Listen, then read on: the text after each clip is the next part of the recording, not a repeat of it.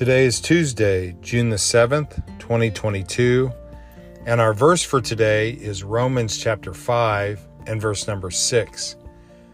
And it says, For when we were still without strength, in due time Christ died for the ungodly. Now, when I read a verse for you, I always read out of the New King James Version, but I wanted to give you the translation from the New Living Translation, the wording from the New Living Translation in Romans 5 and verse 6, because I think it describes it a little bit better. It gives you a little better picture of what he's talking about in this verse. So, Romans 5 6 in the New Living Translation says, When we were utterly helpless, Christ came at just the right time and died for us sinners.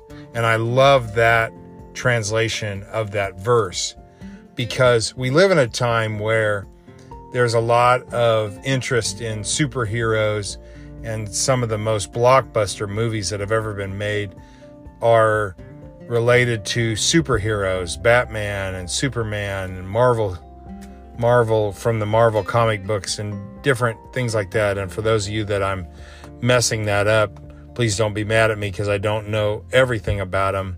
But I do know that there's a lot of superhero movies that have been put out. And the thing about a superhero is he shows up at just the right time and he rescues people that need saved.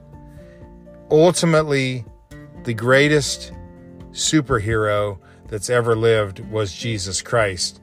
And this verse demonstrates that when it says, When we were utterly helpless, he came at just the right time and died for us sinners. So when you watch a superhero movie or you see your next movie and and you cheer for the superhero, let that superhero remind you of the greatest superhero in Jesus who came and rescued us sinners and gave us hope for life beyond this.